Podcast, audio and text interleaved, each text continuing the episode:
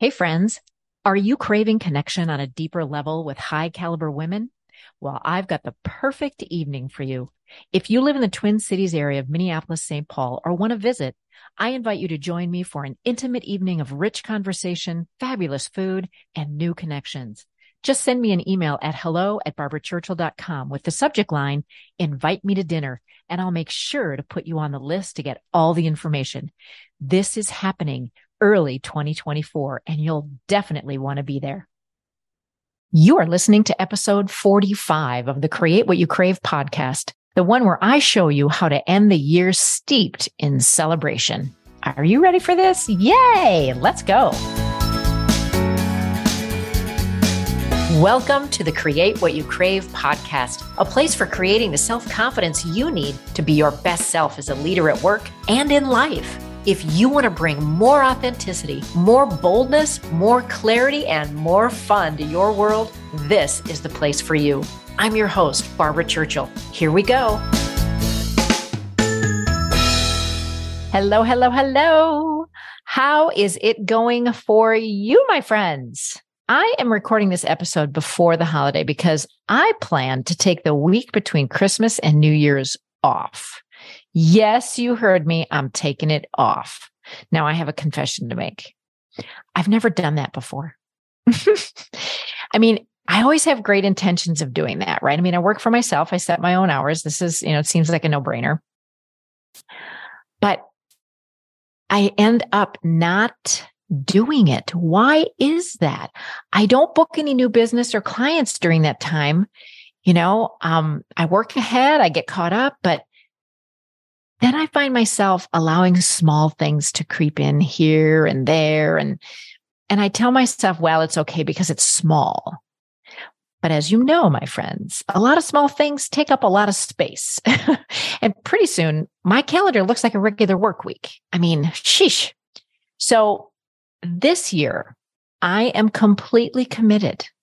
I've cleared out all commitments and I'm planning to do some creative work. And mostly what I'm about to talk about today. I have dedicated an entire afternoon just for what I'm going to tell you about today. When we get to the end of the year, we typically wait until New Year's Eve to think about what we accomplished. Now, if I asked you to list 10 accomplishments, would you be able to do it? Doubtful, right? You'd remember maybe a couple of things at most. Now, and I know you, here's the gig. We are all the same, we humans. If I asked you to list 10 things you still have left to do or there are that unfinished, you'd be able to rattle them off lightning fast, right? Why is that? Well, first and foremost, it's because that's just how human brains are wired to notice negative things more than positive things. That's just how it goes. So we have to put a little bit more effort in, right? Then we have societal norms that tell you not to brag or be boastful about your accomplishments because it's distasteful, you know, or that's not what women should do, or it's not appropriate. And um, that's kind of a load of BS. Men in sports always boast about their wins or the one play they made in the game that was great. Have you ever watched a post game interview with the star player? The reporter fawns all over this athlete.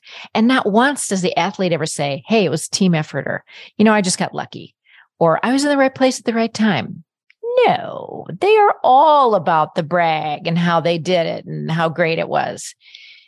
Often, this is the time when many of us set new goals for the upcoming year lots of hype around that New Year's resolution, right? New Year's Eve, all the things. And, you know, this year is the year I'm going to stick with it. This year is the year I'm going to, and just fill in the blank. But here's the reality of that. And we all know this few people ever accomplish their New Year's goals. So, my question is where the hell is it written that January 1st is the day that you have to have your life figured out? this year, I invite you to try something different. I want you to make your own rules. If you're able, take time off this last week of December to just have fun. No running from one relative's house to the next. No to do list. No catching up on work or getting a head start in the new year with work. None of that sneaky stuff that your brain tries to tell you is okay. take the week off or some portion of it and just enjoy it. Read a book, go to the gym, take a nap. If you live in a colder climate like I do, go ice skating or skiing or sledding. What is the last time you took your sled and went down a hill? It is a hoot and a half. I'm telling you, it's so much fun. Make the most of this slower week in, you know, because most workplaces aren't really full steam ahead, right? Make the most of it. Just take some time to fill your cup. Then take the first two weeks of January or even the month to do some deep reflection on what you've done, who you want to be, and how you want to show up at work and in your life in this next year. Craft your own questions or feel free to use the ones that I'm about to share with you. Okay. The power of this exercise is in taking time to contemplate your answers and then journal them and putting them in your own voice. Okay. So here are some questions I came up with that I do. I answer myself. I invite my clients to answer. And I just think it really is a powerful way to end the year and prep for the new one. Okay. Are you ready? Get your pens out. First, what did I accomplish in 2022? Make a list of everything you set out to accomplish and you did. Plus, anything else you achieved that didn't make it on your list. I am a list maker, and there isn't anything more satisfying to me than adding something to a list that I've done that wasn't even on there. It's like, whew, I did all this stuff, and then I did all this stuff. So write them all down, no matter how small. This is the time to celebrate. Question number two What are you most proud of in 2022? We usually focus on what we didn't do. Do you notice that? Seldom do we give ourselves credit for what we do get done. Look at the list you made and sing your own praises. Don't hold back on this. What are you most proud of? And you know what? If you're having a hard time choosing, it's perfectly fine to have three to five to 10 to 14 things. All right. Next, what are you most grateful for? that's a good one, right? You know, I love me some gratitude. It's a practice that just keeps on giving and giving. So don't be stingy on this one. List it all large, small, doesn't matter, right? I am grateful for chocolate. Always have been, always will be, right? Look at your calendar. You know, look through your phone at photos that you took, texts that you received. Um, look at your job, you know, anything anything that you can look at and say, wow, that was amazing. Oh, I forgot about that one. I'm really grateful for that. You're going to be amazed at how much shows up. Next one. What is the most important lesson or deep wisdom you learned? Now we're kind of getting into it, right? This is getting deeper, but I, this is so necessary. Slow down. I want you to pause and then start writing because the more you just have the stream of consciousness coming through, the more your answers are going to bubble up. Tapping into that inner wise mentor that we all have is a practice you're going to want to strengthen. It makes hearing her easier, especially when you get into stressful situations and the stakes are high. Next question. What was your standout experience or special moment? Now, for me, what really stands out is my trip to Italy because on so many levels, it was truly life altering. So I want you to think about your year and see how many of these moments bubble up and journal on why it is so important to you. Okay. Next question. What was your most challenging experience or moment and how did you face it? Now, you are a strong ass woman. We know this. And it's so important to acknowledge those tough times and how you got through them. It's crucial information to be able to tap instantly into to remind yourself that you can do hard things and thrive. Next one is what did you release in 2022? I did a lot of trauma growth this year and I released so much toxicity from my abusers that I carried around. I feel like I've lost 50 pounds.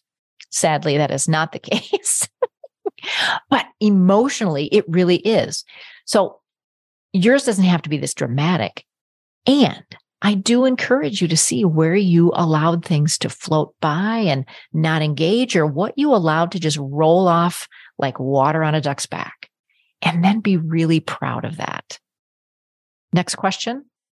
What are your strengths and how can you play to them more often? Look at what you do on a daily basis. Are you using your strengths? Where can you delegate those items that zap you of energy and time? In other words, what can you get off your plate? Right? Next question What will you stop, start, and then continue in 2023? This is so important to identify for yourself. I use this tool with my executive coaching clients and their teams. It really shines a light on what's working and what's not. No judgment. Let's just look at it realistically, right? So choose one to two things for each category on that. What will you stop? What will you start? And what will you keep doing? Now, the last one, what are you opening space for in 2023? Now, when you work 10 to 12 hours a day during the week, then more on the weekends, you aren't allowing space for anything new and different to come into your life. You need to allow some white space on your calendar. And I know, my friend, your brain just went nuts on that one. What do you mean I need to allow more time? I don't have time for that. Who can do that? You can. You need to do it. You need thinking time, creativity time. So schedule it. That is all you need to do. Schedule it and honor it. And then take some time to open up that space and what is possible for you in 2023? What do you want? What do you want to call in and be open for? You don't have to know how it's going to happen. Just what do you want? And then a bonus to that is make this a team activity for you. You know, if you lead a team, no matter how big or small, bring these questions to them and then debrief their answers in your one on one sessions.